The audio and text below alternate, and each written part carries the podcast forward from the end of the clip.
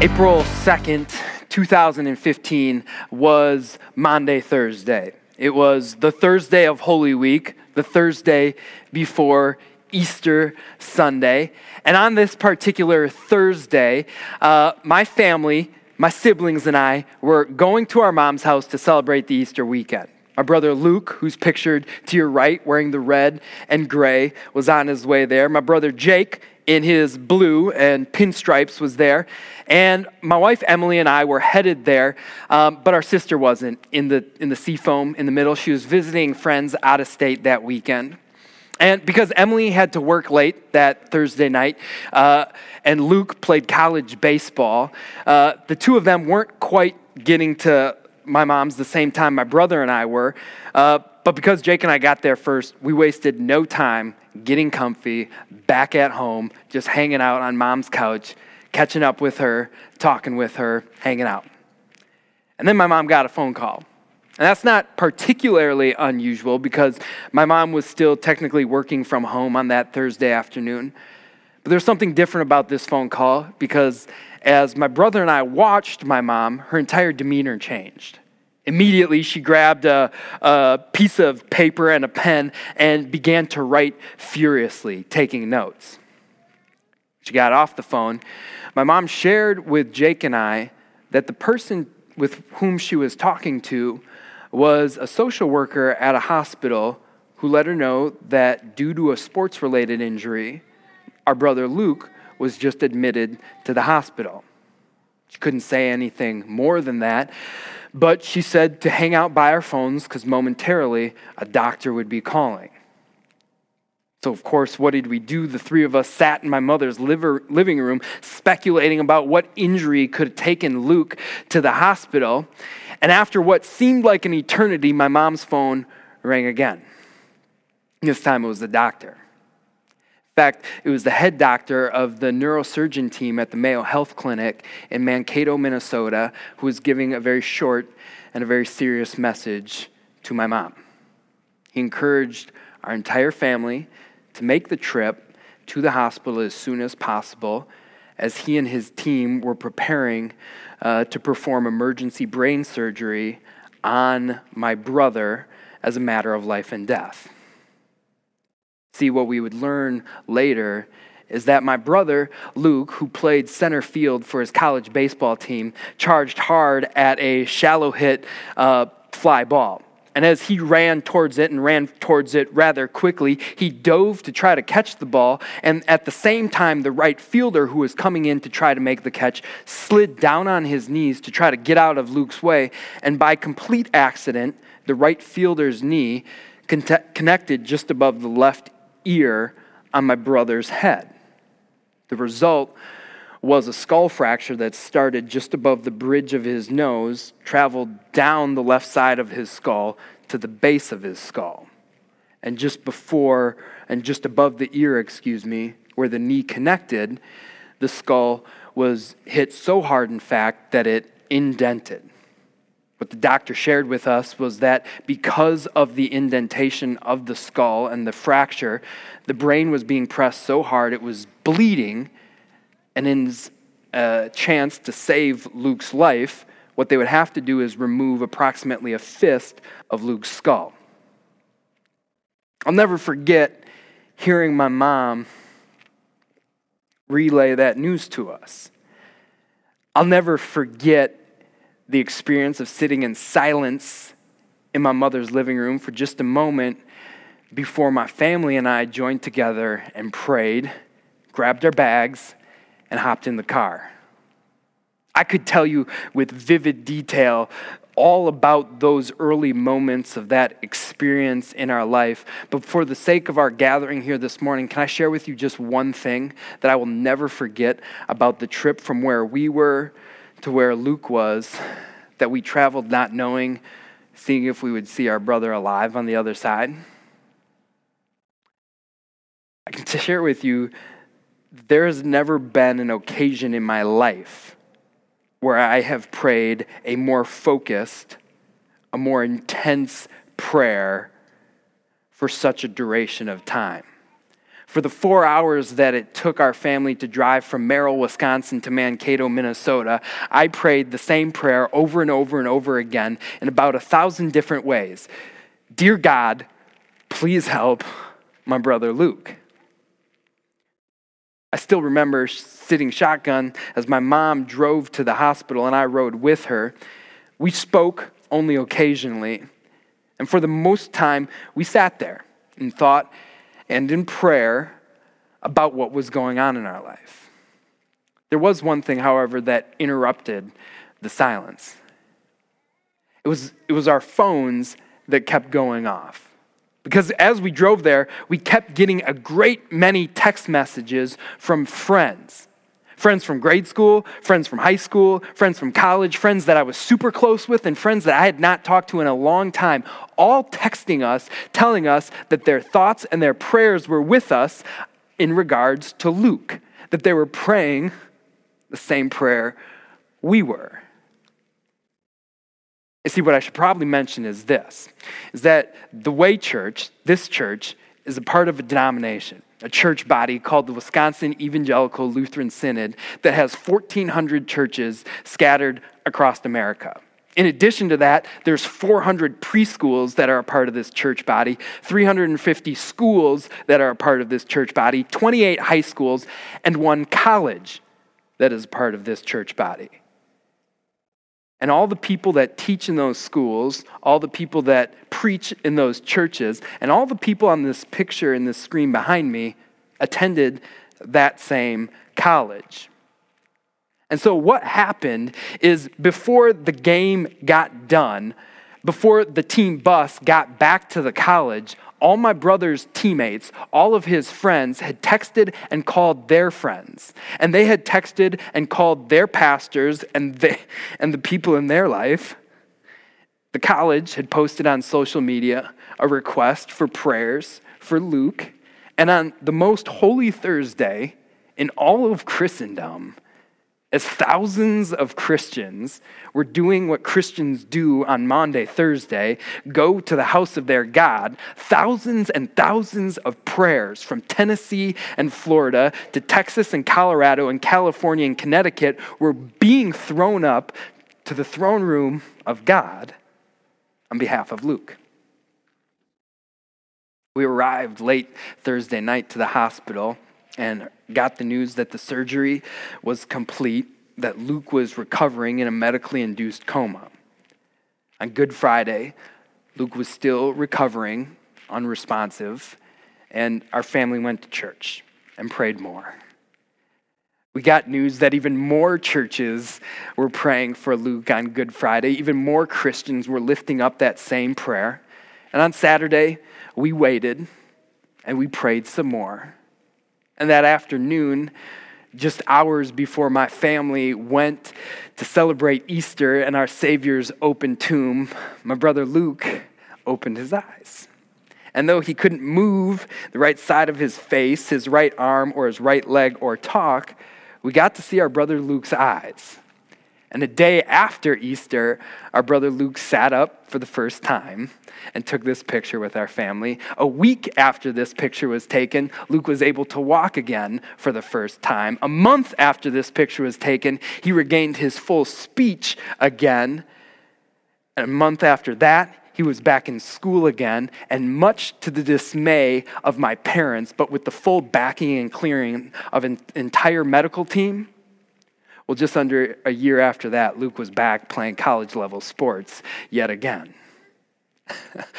there is so much that I could tell you about that experience in Luke's life. There's so much that I could tell you about that experience in my family's life. There is so much that I could tell you about how we got to see God's hand at work in our lives through the blessings of the medical teams that were on staff for both of the teams. There's so much that I could tell you about how God used the doctors how God used our friends and our brothers and sisters in Christ to lift us up, to bring prayers before God's throne. But for the sake of our time this morning, I want to pose a question a question to all of you about how prayer works. because thousands of prayers were offered by Luke's friends and family, by his teammates and schoolmates, and by other brothers and sisters in Christ on his behalf. The question I want to ask is this Was it the prayers that moved God to heal Luke?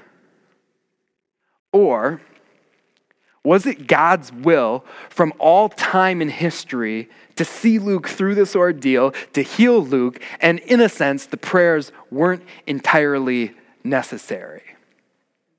Which one is it? As we step back and we look at the Lord's Prayer, and we look specifically today at this petition Your will be done on earth as it is in heaven, it might be helpful to think about this question. Because this question about whether or not God healed Luke because of the prayers or God healed Luke because that was just his will from all times actually raises even more questions about prayer and about God's will. Questions like this Do our prayers have an effect on God's will and how he carries it out in our lives? And if so, how is it that mere mortals can step up before the immortal God and actually ask Him to do this or that? And if our prayers do not have the effect on God's will, why does God ask us to pray in the first place? That also brings up another question. If our prayers have an effect on how God carries out his will in our life, why, when I pray according to God's will, is there times in my life where God does not exercise his authority? And ultimately, it leads us to ask what is God's will? And that's what we're going to be looking at today. We're going to be answering those four questions in reverse order, starting with what is God's will. And to do that, we are going to read John chapter 6, where Jesus is going to be using a word picture. He's going to be a word picture, using a word picture to tell us something about him. He is the bread of life. He is everything we need for this life and eternal life. The interesting thing about this section of God's gospel that we're going to read is that it follows just verses after Jesus fed 5,000 people with bread. And now they're just looking for a bread king, and he tells them, I'm way more than that. In addition to just telling them that, he also tells us beyond a shadow of a doubt what God's will is. This is John chapter 6. Let's read beginning at verse 25. This is on page 6 of your worship guide if you're following along. When they found him, that is Jesus, on the other side of the lake, they asked him, Rabbi, when did you get here? Jesus answered, Very truly, I tell you, you are looking for me not because you saw the signs I performed, but because you ate the loaves and you had your fill. Do not work for food that spoils but for food that endures until eternal life, which the Son of Man will give you. For on him God the Father has placed his seal of approval. Then they asked him, uh, What must we do to do the good works God requires? Jesus answered, The work of God is this to believe in the one he has sent. So they asked him, What sign then will you give that we may see it and believe you? What will you do? Our ancestors ate the manna in the wilderness. As it is written, He gave them bread from heaven. Jesus answered them, Very truly, I tell you, it is not Moses who has given you the bread from heaven, but it is my Father who gives you the true bread from heaven. For the bread of heaven is the bread that comes down from heaven and gives life to the world. Sir, they answered, Always give us this bread. Then Jesus declared, I am the bread of life. Whoever comes to me will never go hungry, and whoever believes in me will never be thirsty. But as I told you, you have seen me, and still you do not believe. All those the Father gives me will come to me, and whoever comes to me, I will never drive away. For I have come down from heaven not to do my will but to do the will of him who sent me. And this is the will of him who sent me, that I shall lose none of those he has given me, but raise them up on the last day. For my Father's will is that everyone who looks to the Son and believes in him shall have eternal life, and I will raise them up on the last day. This is the gospel of our Lord. The first question is this What is the will of God? What is it that God is about? What is it that His will is about? It could not get more crystal clear than this. If you ever wonder the answer to that question, open up your Bible to John chapter 6, verse 40, and read it with me. My Father's will is that everyone who looks to the Son and believes in Him shall have eternal life. I will raise them up on the last day you're filling in the blanks, the first thing that God wants us to know about his will is this is that it is God's will to give eternal life to all those who believe in Jesus Christ.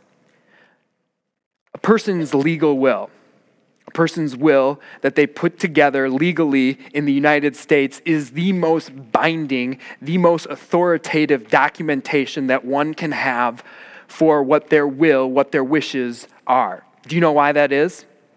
Do you know why it is that a will trumps all other documentation put together in someone's life about what they want to be done? It's because a will in the United States that is done legally is a one sided contract signed by the person who is stating their will, and it is done, and here's the important part it is done without the influence of anyone or anything else. That is like God's will for you. Under the influence of no one but His amazing grace, not under the influence of you, who you are, or what you've done, our God signed his will, his legally binding one sided contract to you, and he signed it with the blood of the Lamb. And in it, he said, All those who look to me, all those who believe in my Son, will have eternal life. All those who are my daughters, all those who are my sons, will have in me eternal life, forgiveness, and salvation. For all of you who believe in Jesus Christ as your Savior, I will give you an inheritance of a forever mansion in heaven with me. That is God's will. And it is stated over and over and over again as clearly as possible throughout Scripture.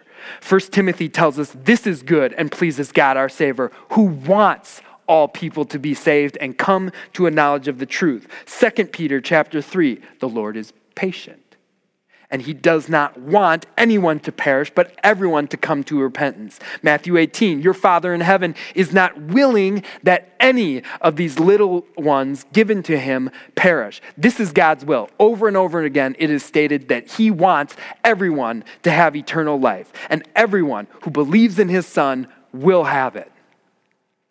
But God's word tells us more about his will. If you look at Second Thessalonians as well as so many other places, we read that it is God's will that you be sanctified, that you live a holy life, that you do things that God says, that you follow the commandments. That motivated by the gospel, you live for Him. And so, this is the second thing that we learn about God's will is that God's will is revealed in His Word. That is what we learn. And in fact, this is one of our big ideas for the day. God's word is revealed in his word. And if you want to know what God's will is for your eternal life, if you want to know what God's will is for your life here on earth, what is my purpose? How do I live? How do I please God? Marry the scriptures. Tie yourself to the scriptures. Have a relationship with the scriptures, and you will know the mind of God. You will know the will of God. But some of you know the scriptures. So you're looking at me and you're saying, all right, what about Romans chapter 11? What about the passages in Scripture where we read, Oh, the depths and the riches and the wisdom and the knowledge of God. How unsearchable are his judgments. His paths are beyond tracing out. Who has known the mind of the Lord? How is it that we can possibly know in Scripture everything that God wills? What, what about God's word? In Isaiah 59, some of you are thinking, where it says, For my thoughts, God says, For my thoughts are not your thoughts, neither are your ways not my ways, declares the Lord. As high as the heavens are above the earth, so are my ways higher than your thoughts, and my thoughts than your thoughts. Some of you might be wondering, how is it that we can know everything that God has to say. Well, here's the third thing to write down about God's will. Well, God does reveal everything in Scripture that is sufficient for your salvation. There are certain things in God's will that are hidden in His mind. Let me give you some examples. Was it God's will for me to wear a white shirt today or for me to wear a blue shirt today? Answer it may or may not have been God's will for me to wear a white shirt. Why? Because God's word doesn't say what his will was for Matt to wear today. Was it God's will for you to take this job or for you to go to this school? Or could it have been God's will for you to take that job or go to that other school? Which is it? And I hate to be unromantic, but may it have been God's will for you to marry Sally? Or could it have been God's will for you to marry Sue? I hate to break it to you, but Scripture destroys the idea of soulmates because it could or it could not have been God's will for you to marry Sue or to marry Sally.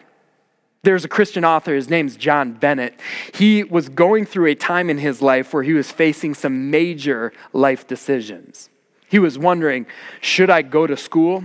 Should I find a wife to marry? Or should I join a monastery? A pretty big decision. And so he went to an abbot at a monastery and he asked him, What's God's will for me in regards to these life decisions? What should I do? And the abbot at the monastery actually gave him some pretty sound advice. You know what he told him? God does not care what you do.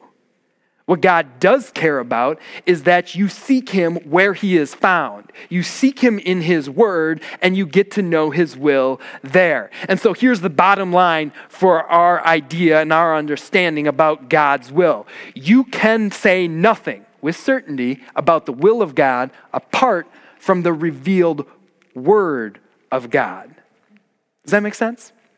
Some of you might be saying, hey, a decision I made in life, this is the will of God. I'm not arguing that it could be in line with the will of God, that it could be according to the will of God, that what you are doing isn't contrary to the will of God. But to state emphatically that this is the will of God goes beyond Scripture. It's prideful, it's arrogant to say something is the will of God when God's word doesn't say it. And so we go back to our big idea. You want to know the will of God? You want to live according to the will of God? Marry the scriptures. There you will know what God's word is for your life. So now let's take that. Let's take that, what we know about God's will, Let's apply it to prayer, shall we? Do your prayers have an effective difference on how God carries out his will in your life? What does the Bible say to that? The Bible says yes. Yes. The Bible tells me that my prayers have an effective difference on how God carries out His will in my life. And so I'm telling you, my friends, pray. Pray to God. It seems ridiculous. It seems crazy that mere people can go before the immortal God and ask God to do this, and God will do this. It seems ludicrous that God would listen to people beg him to do that, and he would do that. But I'm telling you, this is what Scripture says Psalm 50, God says, Call upon me in the day of trouble. And his promise? I will deliver you and you will honor me. Matthew chapter 7, Jesus says, Ask, and his guarantee, and you will receive. It seems crazy that God would do this, that he would be affected and allow himself to be affected by the prayers of his people, but he has promised it to you in his word. Why do we pray? If for no other reason that God says, Pray to me, come before me, ask me, and I will give it to you. God has not only asked you to pray, in a sense, God has tied his hands to prayer. And so that if you do not pray, if you fail to pray to God, he looks at you and says, I am God. I have promised. I am spoken. I am true to my word. I can't do this for you because I'm tied to prayer. But when you do pray, when you do pray, the hands, the almighty hands of God, are loosed in such a way that He can give you what He wants to give you. Jesus' brother, James, inspired by the Holy Spirit, wrote a book of the Bible where he says this. In James chapter 5, he said, Is anyone among you in trouble? Let him pray. Is anyone happy? Let them sing songs of praise. Is anyone among you sick? Let them call the elders of the church to pray over them and anoint them with oil in the name of the Lord. And the prayer offered in faith will make the sick person well. The Lord will raise them up. If they have sinned, they will be forgiven. Therefore, confess your sins to each other and pray for each other so that you will be healed. The prayer of the righteous person is powerful and it is effective. The word of the God, our God tells us you want to have me work my will according to your prayers? Pray, and I will do it. You're in trouble? Pray. You're sick? Pray. You've sinned? Pray. So often Christians go, nah, I don't know. I don't know if I want to do that. God's holy. God's perfect. God knows everything. And so, why would I go before Him in prayer and try to change His mind? Why would I try to alter the course of the events in my life? Here's the truth God does know everything. From eternity, God saw exactly how all things would play out. Here's another truth. Here's another truth that doesn't cancel out that first truth God invites you to pray. God tells you to pray and promises that your prayers are powerful, your prayers are effective. And not only that, God has so built into all in time and history room for your prayers that He begs you to pray, ties His hands to prayer, and He's asking you, please come to me, pray, because I am your Father who art in heaven. I'm holy, and I am wanting to give you good and gracious blessings. It's a part of my will that I want to do this. So why not pray? Do you know why your prayer is powerful and effective? Here's the clue it has nothing to do with you. How often you pray, how pretty your words are, how long you've prayed, or what you pray for. Your prayers are powerful and your prayers are effective because they are offered in faith. Because the prayer of a righteous person is powerful and effective. God tells you your prayer is powerful. My hands will be untied when you pray to work and act on your behalf. But he adds one condition it's prayed in faith. That it's prayed standing in the righteousness of Jesus Christ. John chapter 14 says, Ask, Jesus says, Ask me for anything in my name, and I will do it. It's not about just using Jesus' name like a magic genie and saying, oh, I'm going to just tack in the name of Jesus on there and poof, he's going to give me all my wishes. No, it's about praying in Jesus' name and all that he stands for and all that Jesus is about. It's about praying according to the will and the word of God. John chapter 15, Jesus said this. He said, If you remain in me and my words remain in you, Ask whatever you wish, and it will be done for you. If you remain in me, and in my words, it'll be done for you. Jesus is saying, to the extent that you know my words, I'm going to listen to your words. To the extent that you spend time in my word, learning about my will, and asking that my will line up with your will on earth, it's going to be done because the prayer of a righteous person is powerful and effective. This goes back to our big idea for today that if you want to know the will of God and you want to know the will of God carried out in your life, marry the scriptures. Your prayers are powerful. Your prayers are powerful from God's end. Why? because he's promised that he's going to listen to them, He's promised that he's going to do them. Your prayers are powerful from your end. Why? Because you're standing in the name of his son, Jesus Christ, who is your Savior. And the prayer of a righteous person is powerful and effective. All that knowledge brings up a rather personal question. God does answer my prayers. Why does it seem that at times he does not exercise his divine power and authority in my life when I ask for things that are done according to his will? I'm thinking about the seven year old Duncan, who's a part of a Christian family, who is battling leukemia for over two years, who was a part of a Christian church who prayed for his healing, and yet he died.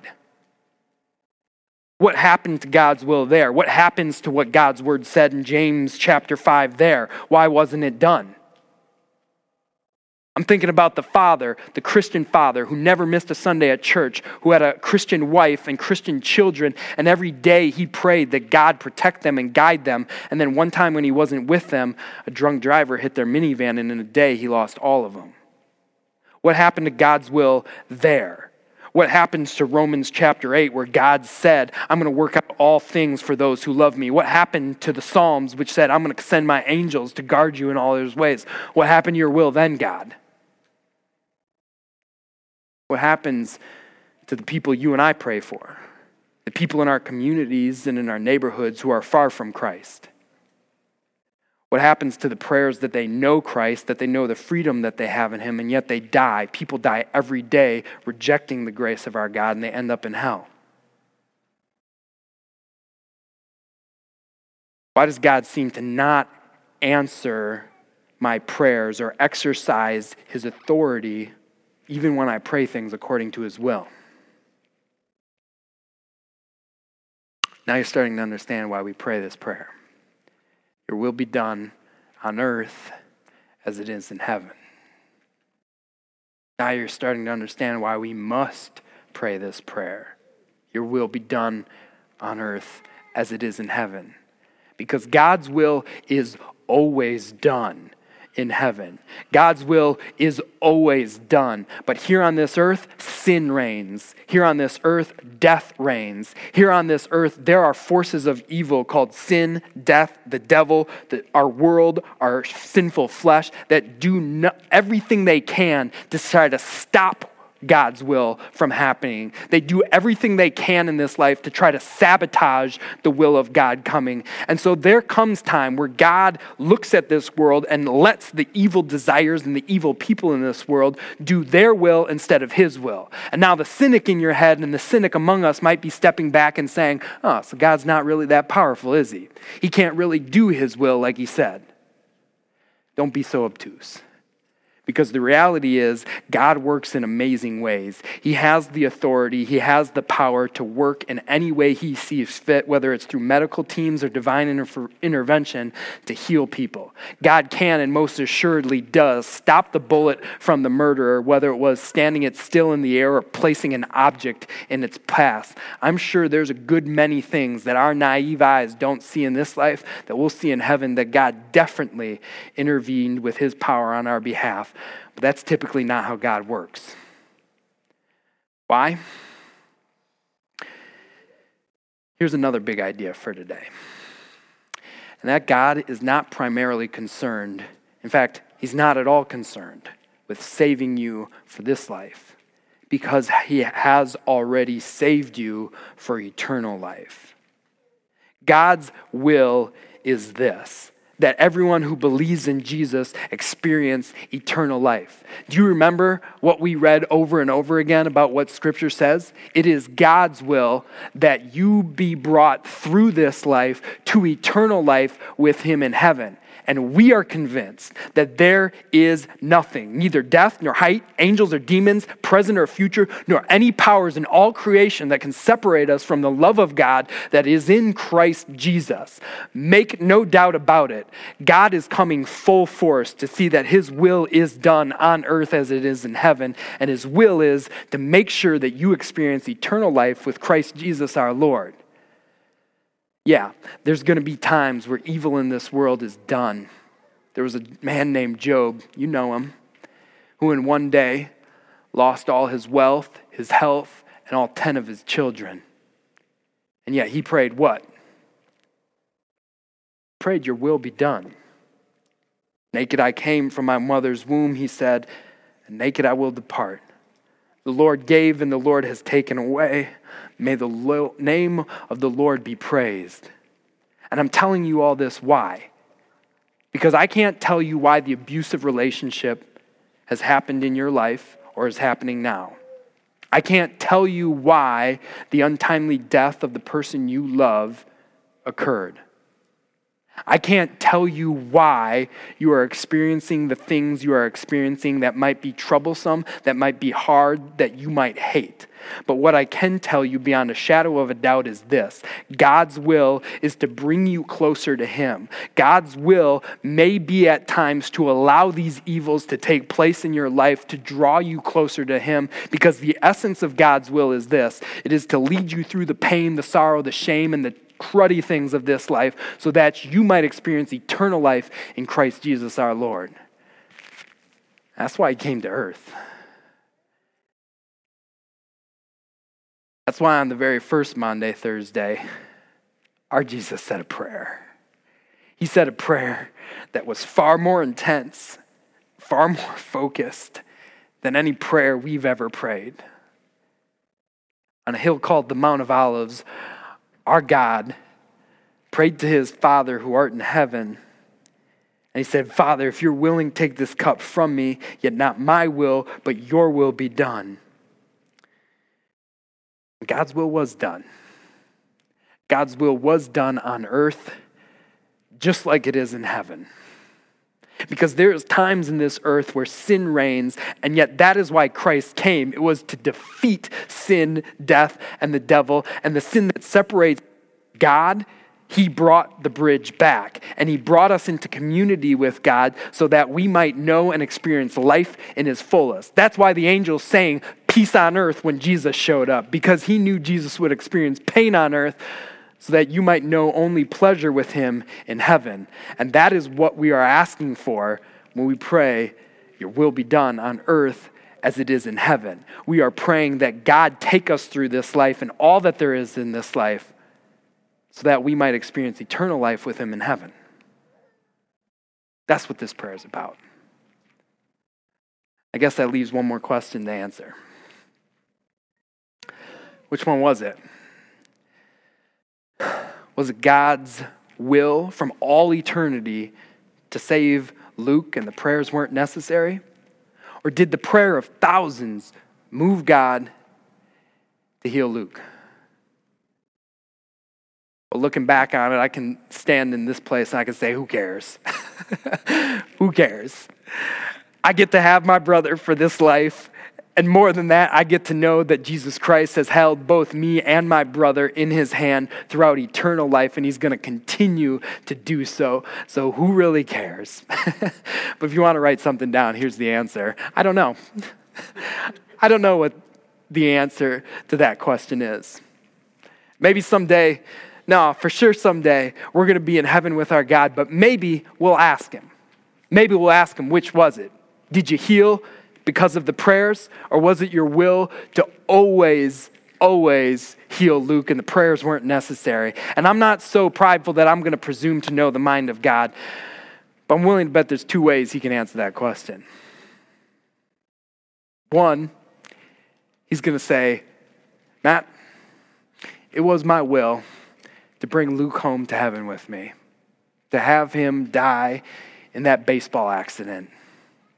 But I was so moved by the prayers of my children. They were such a sweet incense rising before me that I healed Luke. or he's going to say, Matt, from before time began, it was my plan to heal Luke. But those prayers that rise before my throne, those people that stormed the throne of God's grace, I was so moved by them. I love them. And in either case, you know what we can respond? Your will be done. Amen. Would you please stand up? Let's pray to our God.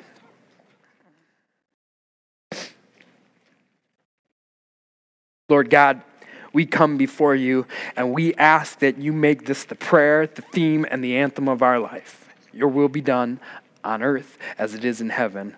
Lord God, we pray that today and always you align our will with your will, that you do so by having us bonded ever closely through you, to you, through the words of God. Lord, we pray that in life your will might always be done. And Lord, when we ask prayers and petitions that seem to affect our life, let us do so boldly and confidently, knowing you hear us because you've told us and promised that you hear us.